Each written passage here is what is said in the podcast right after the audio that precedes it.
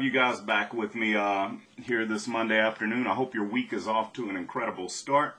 Um, can't wait to share uh, a little bit about, uh, or a little bit about what I've been thinking about here. Um, and I'll, I'll preface today's podcast uh, with with something. So, I, I was having a conversation on Friday night uh, my son and I were working out in the garage, and as we're working out, i have got my 15 year old son uh, sitting there with me, and um, you know, I could tell he had he had a lot of stuff on his mind. Um, you know, because he, he was kind of milling around, and it was my older son, my 20 year old son's birthday, and uh, we had just gotten through uh, singing happy birthday and having cake, and then he was off with his girlfriend, and uh, so we were sitting there just kind of uh, milling around in the house, my wife and uh, my younger son and younger daughter.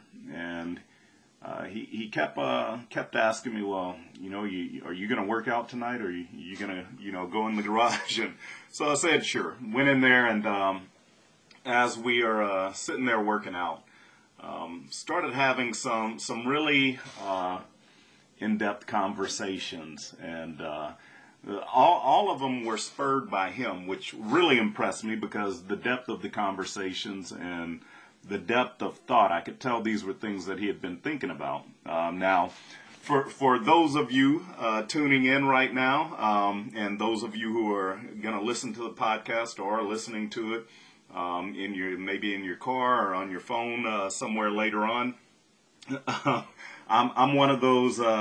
Those dads where the kids always roll their eyes at them because they're always um, thinking that everything that I do is is a bit too much whenever it comes to the conversation or uh, whenever it comes to things that I'm telling them or, or the, the, the way I talk about life to them. Uh, I believe it's extremely important um, that we teach our children, teach our next generations about life. And so he and I were having some very in-depth conversations, and something struck me as we were sitting there, and uh, we we were just talking. He he started talking to me about uh, some of the books that I've always suggested to him, or uh, copies of books that I've given to him, and just started talking about some very uh, adult aspects of life, things you wouldn't expect from a 15 year old, and. Um, you know, we were talking about a number of things, and somehow we got started talking about uh, we got started talking about minimum wage, uh, probably because the news was on on the TV in the garage while we were working out. And you know, I, I'd made the comment to him uh, about minimum wage because, of course, there's discussion about raising it to fifteen dollars an hour. Um, I have first off, let me preface this. I have no issue at all with raising the minimum wage. Um, I, I, do believe that it should, at a minimum, keep up with inflation. But I was explaining to him uh, that the minimum wage was always meant to be an entry level wage. It was meant to be uh, basically a wage where someone who's new into the job market would come in and um, and and be able to make money. Uh, typically, uh, you know, growing up, minimum wage was for a teenager or a kid just getting their first job, and um, now somehow over the years we we've seen that shift quite a bit, where uh, more and more we see people. Um, who, who are adults or trying to take care of families who are um, living or working for the minimum wage and I'd made the comment to him, I said, we should never condition anyone to believe that all their worth is the minimum. And, and I believe that uh, as a society, we've gotten to a point where we've started conditioning, or we've been conditioning, a whole generation of people to believe uh, that that that was all they they were qualified for, or all they should expect for themselves. And we were having this really deep conversation about that. And, you know, I started thinking about that and, and I realized, you know, traits are not something that's um, simply something that, that that's, you know, consistent with eye color or hair color or freckles, dimples, facial structure, things like that. And, and here's why I say that because I was thinking about this as we were having this minimum wage conversation. And uh, whenever we were having our discussion, he started talking to me about uh, people he knew or friends or you know you know people who um, had had no no one to talk to them the way that I was talking to them, to him. Uh, he was like, you know, I was surprised, uh, you know, Dad. I started having conversations with some of my friends, and I didn't realize how many of them don't have a dad, and how lucky I am to have somebody uh, in my life like you that's talking to me about this stuff, that's teaching me. Like, you know, you're always telling me about certain books, and you're, you're always quoting stuff you've read in books and telling me I should read this, or you're talking to me about investing in stocks, and always trying to condition me to think about don't be an employee, start your own business. What, what are some businesses you would want to start? And we, we were just having this conversation, and he said, Why do certain people, or why do people in general, allow themselves to be trapped in? in this box of believing that this is all it is and and I said well son certain things don't um, aren't something that people consciously think about first off many of these things are in fact, somewhat of a trait. Uh, if you look at certain things, certain aspects of life, um, you know, it, it's not only, you know, things like dimples and freckles, like I talked about, our eye color, that are passed down from generation to generation. You know, as I as I sit here with you today, I would go so far as to say that not all traits that are passed down are positive. Now, I want you to think about that for just a moment. It's not always positive traits that are passed down from generation to generation. Um, generational legacies, and, and the way that I, I define a generational legacy is really a, a thought or perspective or, or some sort of belief that's passed on from generation to generation. And this thought process shapes the foundation by which subsequent generations live. So I'll give you an example.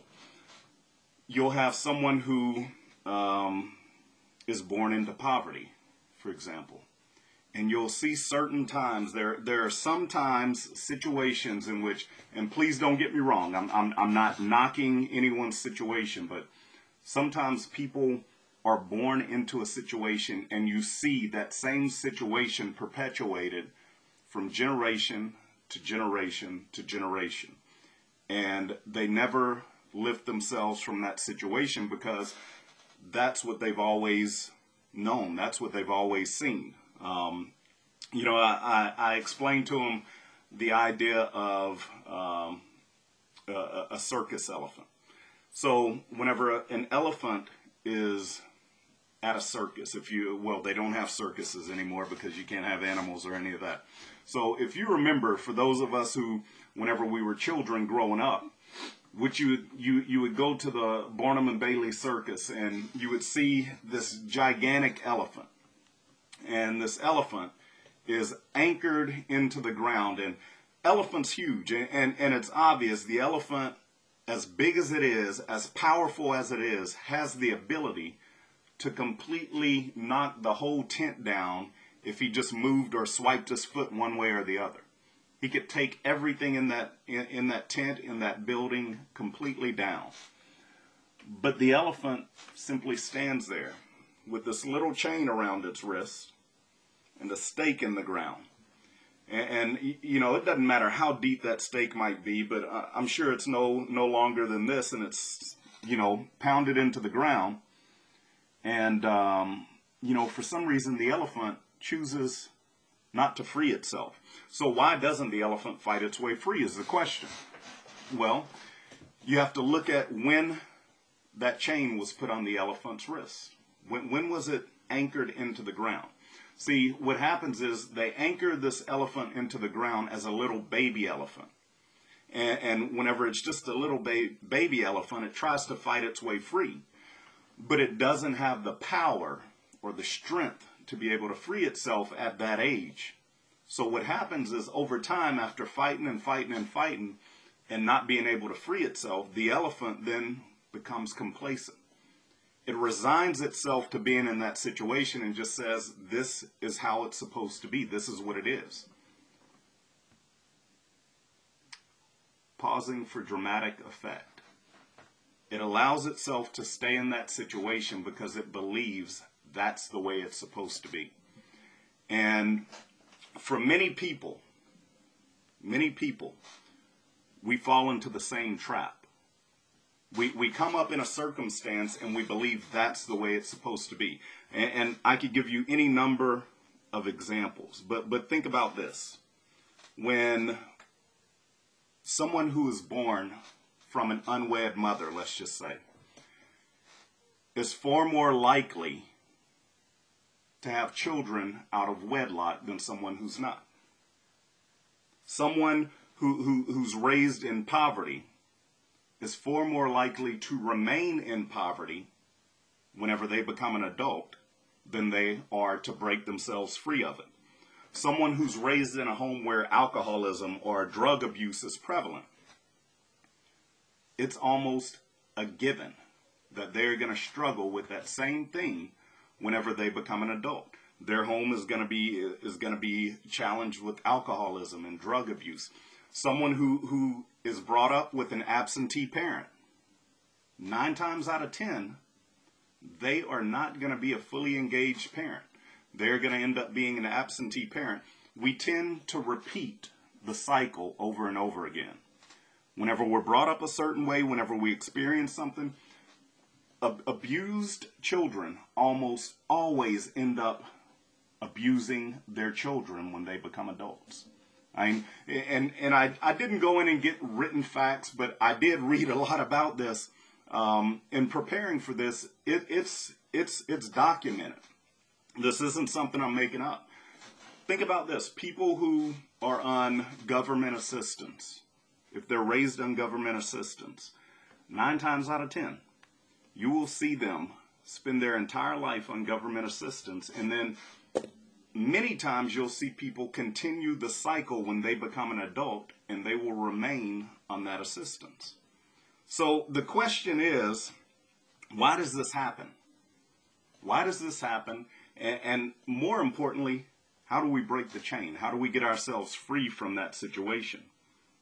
How do we conquer our generational giants? Uh, I really could have could have called this one "Facing the Giants" as well because it made me think a lot about David and Goliath. Um, you know, the the army of Israel standing here on the side of this this uh, on one mountain, and there's a valley in between, and on the other side you have the the Philistine army, but the whole army doesn't even come forward. All they have is one giant that they send out there. They send Goliath out to be their representative. And because the army of Israel has always been uh, subservient and dominated by the Philistine army, they see this giant, they don't even want to fight. They, they, they don't even try. They simply say, it's not worth it. We know how things have always been. Things are going to remain this way. We're not even going to try to fight. But every now and then, what happens is you have someone with the courage to step up, to say, I'm going to break the chain right now. This is where this ends. And fortunately for them, and fortunately for us, because we have his example to look back on today, they had David. David, who stepped up and said, You know what? Um, I'm not going to stand here. I'm not going to let him continue to defy us. Uh, somebody's got to do something, and well, that somebody is me. So, so the question is, how do we break the chain? How do we have that moment where, where we uh, step forward and free ourselves from this intimidation, these generational giants, this this anchor that has kept us tethered into a certain place in life or into a certain certain station in life where we can't break free from it. We, we, we, we've watched our parents battle with alcoholism and now we're battling with alcoholism. We, we've watched our family go from poverty to poverty and now here we are in the same situation. We've seen abuse take place and we're, we're, we've seen it repeated time and time again throughout our family history, and we want to break the chain. So, how do we get to the point where we break the chain? What does it require? Well, first off, I think the most important thing is we have to acknowledge that we're being held down.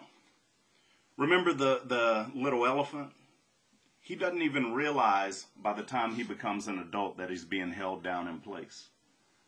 That, that chain's been on his wrist so long, he thinks it's a bracelet. He thinks it's just one of the accessories of life. It's where it, it, it's supposed to be there. You know, it, it doesn't take long for something to become normal. And, and if we don't acknowledge that something is shouldn't be there, the, the thing about normal is whenever something's normal, we don't want to change things up too much. Whenever it's become just a part of who we are, a part of our existence, we say, okay, this is this is just a part of me. This has always been there, so I want it there. So first off, we have to acknowledge that we're being held down. We have to acknowledge that there is something right now that we might be struggling with, something generationally, some some sort of generational giant that we've been tethered to our entire life that's holding us in a place that we should not be and don't want to be. And I think that's the first thing we have to do. We have to acknowledge that. Now, secondly, we have to gain some clarity as to what we're anchored to. Now, that requires some self assessment. Sometimes we have to be willing to step back, take an honest look at our life, and say, what is it that I'm struggling with? What is it that's holding me in this place in life where I, am constantly feeling unhappy? I'm I'm constantly in this struggle. I'm constantly in this battle. What is it that's holding me back from stepping forward and having everything in my life that God has planned for me to have? What is it that, that I have to break free from? I think that's the first thing we have to do. Have you have you ever honestly had a some real reflective time where you had an honest assessment of yourself and said, what is it that's holding me in this place? What is it that I need to break free from? See, sometimes it's it's hard to have that that conversation with ourselves because uh, we're we're worried that, of course, if we acknowledge there's a problem, well, that also means that we've got to do something about it. So we have to be willing to answer the question, though. We have to be willing to ask ourselves, what is it that I'm anchored to? And thirdly, we have to be willing to fight aggressively to be freed from that chain. Remember, the problem with the elephant is that he stopped fighting. Being anchored in that place became normalized. He no longer felt like there was any reason to try and free himself because that anchor had always been there. He had always been tethered to that spot. That was just how life was. That was his lot in life. See, I don't think that there's a chance that God intends for any one of us to be held in some place below what he's called us to be in. I believe that every one of us has has some some place that we're supposed to be, something that we should be doing, and we need to live up to our full potential, to our ability, rather than settling for wherever we may be at that moment in time. So we have to be willing to fight ourselves free from anything that's holding us back from the purpose that God has called us to. So the question that I have for you is what do you need to fight your way free of? Is there something that you've been holding on to so long in life that you've normalized it? You think this is just a part of how it's supposed to be? Is there something that you need to say no more? This this no longer has a place in my world. I'm I'm letting go. I'm breaking the chain. I'm freeing myself at this moment. I think uh, if we truly do some self-assessment, we're able to identify certain things, certain generational giants, generational curses, whatever you want to look at it as, that we need to break ourselves free of. And whenever we do that, then we could truly begin enjoying the journey that God has put us on. We could truly begin living up to the potential that He's rested in each and every one of us. So, as you go this week, I want to challenge you to just do a little bit of self assessment. Ask yourself the question Am I, am I being held down? Gain clarity on what it is that's holding you in that place, and then make the decision to fight your way free. I'm no longer going to be held here. I'm no longer going to stay in this place. I'm no longer going to allow the enemy to convince me this is all I'm worth. See, you're worth so much more than what you've allowed yourself to settle for to this point. I, I believe that God has prepared a great plan for each and every one of us if we're willing to just fight for it and keep working toward it. Requires us taking a, a step every single day and saying, okay, I've moved forward, I've, I've broken free, but now it's time to start walking the path that God's carved for me. So if you do that, I believe that you will be absolutely amazed at everything He begins to do in your life. So hopefully, guys, that message resonates with you. Hopefully, it helps you to break free of something that might be holding you back. Um, I believe that there's something special waiting for you down the road if you're willing to embrace it. So, that being said, guys, again, I just want to remind you to download uh, the Blueprint podcast as well. You could pull it up on any of the major podcasting platforms. I always say this Spotify, Apple Podcasts, Google Podcasts, uh, Anchor FM, whatever platform you might use. Uh, but you could always find the Blueprint podcast with Melvin Banks. And uh, I believe it'll be a great listen and something that you could learn from. And uh, I hope that you yourself will uh, will actually uh, take a listen to it and share it with other people. Subscribe to it and share it. I appreciate everybody who who jumps on and listens uh, during the the live recording of it. But actually, this is not the finished product. This is just me running my mouth. so if you want the finished product, uh, of course, uh, you have to go to one of those podcasting platforms and uh, download it. And that being said, guys, if you do that, I believe you'll be well on your way to uh, to letting go of those those things that are holding you down, to breaking the chains and setting yourself free in your life, um, and beginning to truly enjoy the journey that God has put us on. That being said, uh, Nat Banks, I appreciate it, man. Thank you, brother. Uh, Mrs. McMullen, I appreciate you joining in over here uh, and dropping a comment. I will see all of you guys um, again next week, next Monday, 6:30 p.m.